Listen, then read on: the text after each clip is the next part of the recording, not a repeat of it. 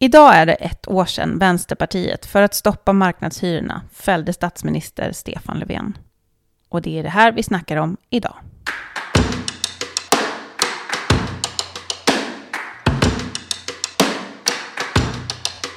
För ett år sedan höll Annie Lööf och statsminister Stefan Löfven en presskonferens tillsammans om marknadshyrorna och vad som borde ske med frågan. Innan dess hade Nooshi Dadgostar gett regeringen 48 timmar på sig att slänga utredningen om marknadshyrorna i papperskorgen. Hur frågan sen spelades ut blev en avgörande vändpunkt för både Vänsterpartiet och för svensk politik. Det är detta vi snackar om idag och i studion finns jag, Anna Herdy och Vänsterpartiets kommunikationschef Jenny Lindahl. Det var tisdagen den 15 juni. Det var en varm dag, men inte stekhet. Riksdagsledamöterna utanför kammaren kände att semestern ligger runt hörnet.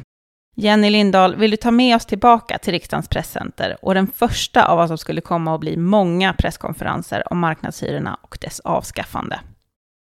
Ja, det var ju ingen som riktigt trodde att det skulle hända något spännande vi hade verkligen larmat och hållit på och försökt få till förhandlingar. Och, för en av våra röda linjer var ju att om regeringen genomför marknadshyror, då kommer vi inte att ha förtroende för dem. Då kommer vi fälla dem. Men ingen trodde på det. Och det var genom att ingen trodde på det som knappt ens vi själva, som eh, Vänsterpartiet kunde ställas utan politiskt inflytande.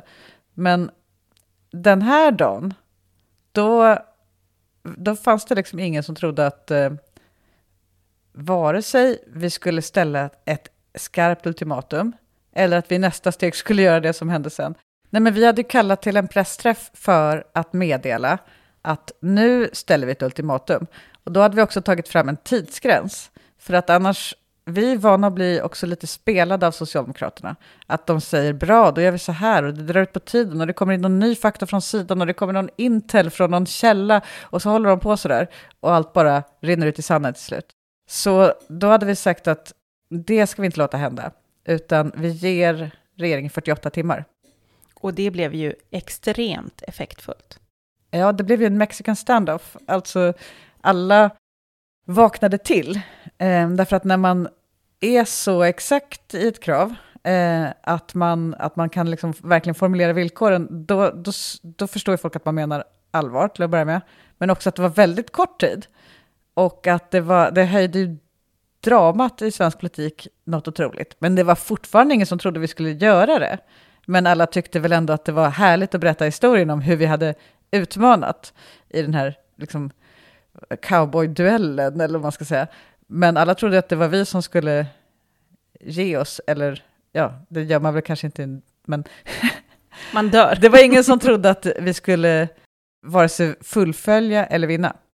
Och det som Nooshi då sa på presskonferensen, det var det här. Regeringen har nu 48 timmar på sig att återkomma med besked om de accepterar något av de här två alternativen. Om regeringen inte accepterar något av de här två alternativen, då har vi inte längre förtroende för Stefan Löfven som statsminister. Samma sak eh, gäller om de väljer förhandlingsvägen och det till riksdagens öppnande inte finns något avtal där Hyresgästföreningen ingår. Otroligt starkt. Verkligen. Vattentätt kan man säga att det var. Det fanns inget sätt för regeringen att lura sig ur det här, utan nu var det tydligt vad som gällde. Men fortfarande var det inte direkt någon utanför Vänsterpartiet, och inte heller alla i Vänsterpartiet tror jag, som trodde att vi verkligen skulle fälla regeringen ifall de inte gjorde som vi sa. Därför att man är vana vid en annan historia. Men alltså Nooshi själv, hon visste ju att hon skulle göra det. Så det var ju, det var ingen tvekan om. Men eh, det däremot hon inte visste, det var huruvida det skulle gå att fälla regeringen, för vi hade inte alla mandaten. Så att det som det ganska troligt skulle bli var ju att vi skulle då efter de här 48 timmarna antingen ha vunnit redan, eller också vara tvungna att dra tillbaka vårt förtroende för Stefan Löfven och sen inte ha något att komma med. Och misslyckas med själva... Ja, det blir ingen misstroenderöstning, vi har bara varit jobbiga. Men, vad är det som händer? ja, men sen håll, hålls ju efter 48 timmar har passerat, fick ju lite marginal där, för att vi ville ju först vi kunde ju inte kalla till en pressträff på det klockslaget, då hade vi inte hunnit läsa beskedet om det kom i sista minuten då. Men regeringen hade ganska snabbt sagt att det här blir ingenting av. De försökte liksom med ord säga att det blir inte den här propositionen exakt. Det här är ju inget förslag. Ja, det, det, är bara ett utredningsförslag. Det är ju inget förslag. Hur, man kan inte fälla på ett utredningsförslag, det går inte, sa de. Och så. Det vi inte visste var ju om någon annan skulle kunna tänkas vara med på vårt misstroende. Någon annan skulle behöva hjälpa till att lägga det i riksdagen. Vi höll på att undersöka olika möjligheter. Går det att samla ihop underskrifter eh, ifall man inte får ett helt parti med sig och så? Men eh, det var också oklart för högerpartierna då. Alltså Ulf Kristersson hade sagt så här, jag fäller regeringen vilken dag som helst. Men han var inte säker på att vi skulle fullfölja. Han vill inte stå där Nej, de själv. var väldigt sådär, ja det är mycket snack, mycket liksom drama ja. här, men, men de kommer ju inte genomföra det här, de kommer Nej. ju inte fälla regeringen. Och Ebba Busch var ju ute jättemycket och skramlade kring det och försökte tuffa sig liksom. Och aldrig att eh, Vänsterpartiet, det är bara massa skrämmel, mm. De larmar. Vad hände då? Jo, men vi höll en pressträff då, den 17 juni. Då sa Nooshi att vi gav Stefan Löfven en tidsgräns för två dagar sedan, den har nu passerat. Och sen sa hon... Vänsterpartiet saknar nu förtroende för Sveriges statsminister. Sverige befinner sig nu i en helt ny situation. Svenska folket Sveriges, genom Sveriges riksdag har inte längre förtroende för statsministern. Det är inte ett lätt besked som jag ger här idag. Det, det förstår jag. Men någon måste stå upp för Sveriges hyresgäster. Och jag vet precis hur det är att växa upp i ett starkt samhälle.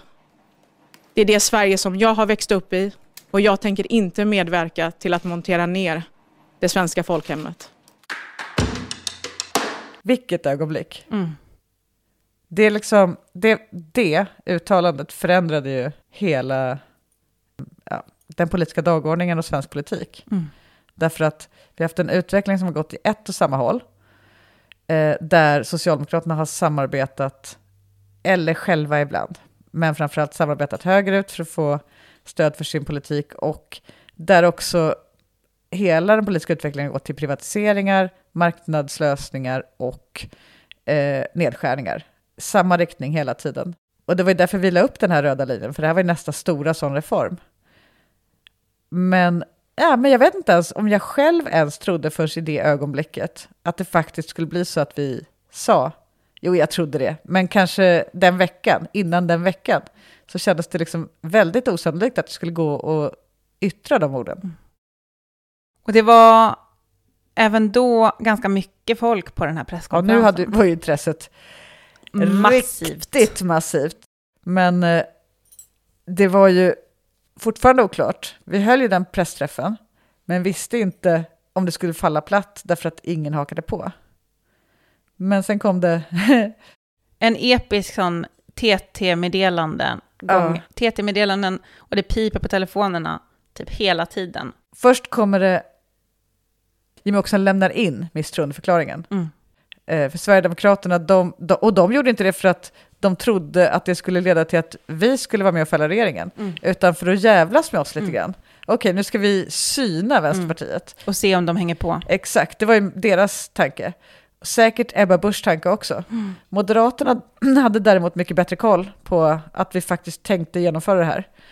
Så att de visste på ett helt annat sätt att om de är med på det här så då kommer regeringen falla. Mm. Eller de kunde på goda grunder tro det i alla fall. Mm. Men så först kom, gick Sverigedemokraterna ut. Sen kom det ganska direkt efter ett om att Ebba Busch och Kristdemokraterna också ställer sig bakom då misstroendeförklaringen. Eh, sen dröjde det ett tag. Det var liksom tyst i telefonen. Och sen kom det, det tredje sms, och, men då har det kommit så långt senare. Ni vet ju, man har en telefon och då blir det liksom, bubblar de ihop sig i ett sjok om de kommer tätt. Och sen så blir det ett litet mellanrum till nästa segment av sms. Och det blev alltså ett nytt segment, så lång tid tog det. Det är typ timmar, alltså mm. ett par timmar säkert. Mm. Så kom det att Ulf Kristersson, Moderaterna, men han bullrade inte på, utan han skrev det bara på sin Facebook. vi, ska, vi ska fälla statsministern när helst det går, alltså ska vi göra det nu också. Ja, och då visste vi att nu är det en majoritet. Mm. Nu kommer vi fälla regeringen på måndag. Men fortfarande trodde inte Socialdemokraterna att vi skulle göra det. Kanske inte SD och KD heller. Och knappast mediekåren. Nej, Och knappast Centerpartiet, för att då hade de kanske backat två dagar tidigare. Men Så nu är vi alltså inne i helgen här. ja, Det är svettigt som nu, bara den. Nu är det varmt. fruktansvärt varmt. Och Nooshi fyller år. Ja, det är Nooshis födelsedag. Den Men 20 juni. vi sitter här på kontoret Mm. och K- Claudia kommer med Noosh, en, en kavaj till Nooshi. Och choklad- Claudia är, är Nooshis eh, administrativa administrativa sekreterare. Och chokladtårta och blommor, för det var ändå Nooshis födelsedag. Mm. Och så satt vi där här, här då i rummet bredvid där vi sitter nu och tittade på Stefan Löfvens och Annie Lööfs pressträff. För då skulle de presentera lösningen som skulle Mm. göra att vi inte kunde fälla regeringen, eller Mm. behövde fälla regeringen. Mm. De utgick ändå från att vi helst inte ville, eller det ville vi, helst ville vi bara att de skulle ge sig. Men då trodde vi ju att det skulle komma ett bud, ett hyfsat bud kanske. Någonting som skulle vara lite svårt att ta ställning till. Mm. Ja, vi går till mötes på det här och det här, men inte riktigt på det här. Mm. Och eftersom vi hade varit så ultimativa så kunde vi inte riktigt gå med på någonting annat än exakt det vi hade sagt. Det de presenterade då på sin presskonferens, eh, Stefan Löfven och Annie Lööf, det var ju att parterna ska få förhandla. Ja. Och det var ju en av de två alternativen som eh, Ja, Nooshi hade sagt. men jag menar, det hade Morgan Johansson också sagt tidigare i veckan. Men nu skulle parterna förhandla, och det, på samma sätt som Morgan sa, det vill säga de får ju träffas ungefär. Mm. Inte att liksom propositionen dras tillbaka eller så, utan de får träffas. Och om de inte kommer överens om något, så är det ändå propositionen som ska gälla. Ja, till och med så här. Då är det exakt propositionen som ska genomföras. Morgan hade tidigare i veckan sagt att eh, det kommer inte bli den här propositionen precis, utan det blir liksom typ något annat, man måste ta bort det här och det här. Men nu hade de alltså försämrat budet, Stefan och Annie. Det var ju, det var ju ändå en jätteöverraskning Starkt. Starkt. att de går ut med ett, ja, med ett lägre bud. Mm. Jag tänker att Annie, hon hade verkligen de ett grepp där. Det måste ju vara det som har hänt, för att när Mm. sossarna själva var ute och kommunicerade så var det bättre än Mm. söndagen. Ja, för de skickade ju också ut Morgan Johansson väldigt mycket som en liksom Ja. slags slugger. Han sa många saker Åh, som var dåliga. Oj, Hur vad mycket taskiga Vänsterpartiet var så saker han sa. väldigt liksom omogna och st- halvstarriga och det var Ja, det visst. ena med det andra. De hittade på olika eh, förolämpningar, ja. Mm. Det var mycket det. Men det som händer då på presskonferensen är ju att ja, det, de håller sin lilla presskonferens, det är frågor och det är, fortfarande, det är fortfarande pandemi, så journalisterna sitter ju liksom i någon slags sån här, de sitter på sina redaktioner liksom och får vara med på videosamtal och först är det TT, sen är det Ekot, sen är det SVT, sen är det GP och sen kommer eh, Aftonbladet. Tack så mycket för det. Under den här pressträffen så har faktiskt Vänsterpartiets eh, Nooshi Dadgostar eh, twittrat. Jag ska läsa den här tweeten för er. Eh, hon skriver Det blir en förhandling under hot där hyresgästerna förlorar. Det här är oseriöst och det är politisk teater för att förhala processen. Ta ansvar för landet och stryk punkt 44. Så här har hon alltså twittrat nu under pressträffen. Stefan Löfven, vad är din kommentar på det här? Att eh, kalla en förhandling mellan bostadsmarknadens parter för teater, det förstår inte jag. Vi har en modell på, på, på, i Sverige som vi är väldigt stolta över att parterna på i olika sektorer, på arbetsmarknadens område är det arbetsmarknadens parter, här är det bostadsmarknadens parter som får en möjlighet att sätta sig ner och, och förhandla. Eh, De får själva svara på huruvida de vill göra det. Eh, Men att, då, att politiken då skulle säga nej, det får inte ni göra. Utan för oss är det viktigare Ja, att ställa det det till vi- med en politisk kris. Det är väldigt, väl- det är inte ansvarsfullt. Men det här är kul, för nu kommer jag också ihåg Mm. att det vi beskrev det som nyss, att deras bud var att de ska förhandla, men om de inte kommer överens så kommer det bli propositionen. Det var inte alls budet, utan det var de ska förhandla, men det kommer ändå bli propositionen. Mm. Oavsett vad de kommer fram till. Det ska gå i linje, överenskommelsen Så- ska gå i linje med... Eh, Så sa de, det ska, Mm. de, de, kan bara, de ska förhandla, men de får bara komma fram till den här propositionen. Mm. Typ ungefär så. Mm. Nej, och vad man kan säga och som kändes också väldigt ballsy då, var ju att Nooshi twittrade mitt under deras eh, presskonferens. Hon avfärdade, alltså för det här hela eh, politiska journalister i kåren, ganska stora gruppen när de är allihopa, då är de ju ett gäng. Och så, då kommer ju redaktionerna, ja, nu är de ju inte där, men alltså allihopa sitter ju spikade. Och var och en av dem tror jag är ganska liksom säkra på att det kommer komma ett bud. Ganska säkra på att det kommer bli tufft för oss att eh, liksom, ja, vi kommer inte kunna rösta ner den här regeringen för dem. Kolla vad de bjuder till, de har en pressträff till och med. Så istället för att hålla en egen pressträff sen, så Nooshi tar ju bara upp telefonen och skriver det här under tiden som Stefan och Annie pratar. Och så säger hon, nu skickar jag iväg det. Och så gör hon det. Så hon avfärdar budet Mm. under pågående I pressträff. Så att de hinner inte avsluta sin pressträff förrän den har helt misslyckats. Det var, ehm, jag vet inte, alltså det är så mycket som är ovanligt under den här veckan. Det där var inte jag beredd på heller. Nej, men det var genialt. Ja, Så den 20 är liksom alla förutsättningar för att inte fälla Stefan Löfven på måndagen den 21 juni borta. nej det tror inte de politiska journalisterna och Socialdemokraterna fortfarande. De tror fortfarande att när det väl kommer till kritan så kan inte vi rösta emot en socialdemokratisk statsminister. För hur skulle vi kunna det? Då blir det ju Ulf Kristersson, sa de. Och vi bara, men varför skulle det bli Ulf Kristersson? Det är ett falskt argument, men de skrämde ju upp folk på sociala medier och alltså oroliga sossar som skrev och ska ni, ska ni, ska ni bli en högerregering nu för det här? Eh, bara för att, det här var ju Socialdemokraternas spinn, det var huvudspinnet, att det, nu blir det högerregering, nu blir det SD i regeringen, bara för att ni har gjort så här. Nu har ni banat väg för SD, nu har ni krokat arm med SD, så höll de på. Och det är ju skrämmande. För väldigt många så var det någonting skrämmande. Man kan ju tänka lite på den här tiden när Socialdemokraterna, de körde jättemycket på, att- på ordet desinformation nu under ett tag. De körde på, allt vi sa sa de var desinformation om det rörde eh, liksom internationella konflikter.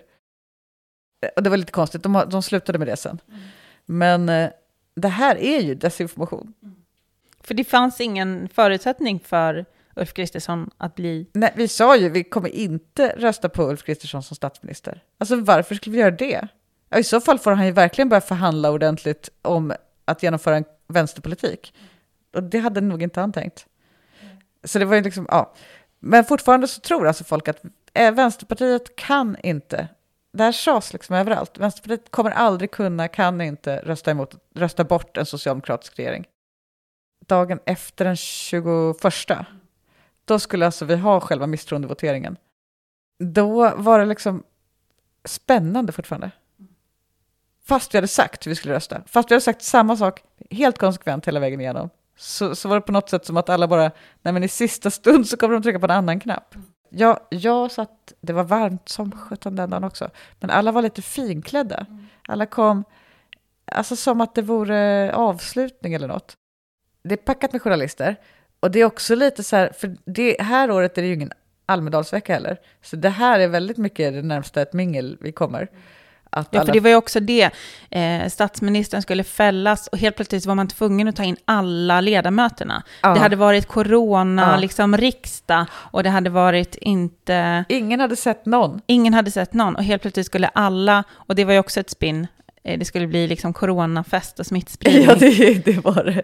Men det var inte så många som köpte det. Nej, Men, och alla journalisterna var där och de var också, många var lite finklädda. Så det var, liksom, det var stämning. Det var också så att alla var liksom glada att se varandra i journalistkåren. Så att det var mingel ute i kammarfojen. Jättemingligt. Det var, sorlades och snackades och höll på. Men när Nooshi började tala, blev det knäpptyst. Herr talman, ledamöter av Sveriges riksdag, alla ni runt om i vårt land som följer detta idag. Vi har hamnat i den här situationen för att högmod och oresonlighet överordnats landets stabilitet och den politiska kompromissviljan. Det beklagar jag. Politiken borde kunna bättre. Att Vänsterpartiet kompromissat allra mest under den här mandatperioden har nog inte undgått någon. När regeringen tillträdde i januari 2019 så byggde det på fem partiers mandat. Socialdemokraterna, Miljöpartiet, Centerpartiet, Liberalerna och Vänsterpartiet. Fyra av dessa partier kom överens om att stänga ute det femte partiet, Vänsterpartiet. Våra mer än en halv miljon väljare stängdes ute från förhandlingsrummet där de 73 punkterna i det så kallade januariavtalet togs fram. Detta trots att Vänsterpartiets mandat krävdes för att regeringen skulle tillträda och avtalet ha någon mening. Ändå valde vi i Vänsterpartiet att släppa fram Stefan Löfven som statsminister. Det var inte ett lätt beslut, men vi gjorde det. Det går inte att vara oresonlig i ett svårt parlamentariskt läge. Men vi sa redan då att eh, en gräns för oss går vid punkten om marknadshyror och höjda hyror. Vi sa vi släpper fram regeringen, men marknadshyror kan inte genomföras. Då förlorar regeringen vårt förtroende. Vi har gjort något som uppfattas som ovanligt i politiken, stått vid vårt ord. Detta tycks de senaste dagarna ha överraskat regeringens företrädare. De verkar förvånade att ett parti agerar utifrån det som vi har lovat väljarna och tre miljoner hyresgäster. Vad var du när du hörde Nooshi läsa upp röstförklaringen? Jag var i ett rum eh, här på kansliet. Alltså jag, jag grät en skvätt, det ska jag För ärlig man kommer ihåg det där. Jag kommer Ja, ihåg det väldigt, kommer väldigt. ihåg det. Jag kommer absolut ihåg det. Jag grät en skvätt. Jag tycker att det är otroligt, otroligt starkt. För man har ju varit igenom väldigt drama som kulminerar här. Jag menar, allt är oroligt. Jag tror att många liksom är lite rädda för vad som ska hända. Men när man hörde det där, då var man inte rädd. Det här är det vi gjorde. Vad hände sen? Om vi bara drar det snabbt, för det är Ja. ju rätt eh, Ja, men- rörigt. Vad som hände sen kunde ingen ana. Direkt efter den här omröstningen så har Nyamko Sabuni och Liberalerna kallat till pressträff där de meddelar att de hoppar av januariavtalet och alla bara what? Eh, det visste vi inte. Det här var ju en oanad konsekvens. Alltså ing, i, de själva kanske hade pratat om det, men ingen kände till att det här kunde hända. Vad betyder det? Jo, det betyder att eh, Stefan Löfven inte kan tillträda. Vi hade bara tänkt att Januariavtalet är dött. Eh, statsminister har vi ingen. Nej, så även om allt eh, bara ordnar upp sig med marknadshyrorna och vi får tillbaka förtroendet då för Stefan Löfven så har inte Liberalerna det längre. Och då, vad, vad ska vi göra då liksom? Eh, fullt kaos. Vi hade redan sagt att om Stefan Löfven eh, drar tillbaka marknadshyrorna, då kommer vi att eh, rösta för honom som ny statsminister. Så att vi hade liksom sagt vårt och det höll vi fast vid. Men nu blev det jätte, jättejobbigt för Centerpartiet. Ska de också hoppa över? Vad ska hända? Eh, men det första de gjorde var ju backa från marknadshyrorna. Mm. Det var Och några dagar, eller det var någon dag senare. Eh, två dagar för sent.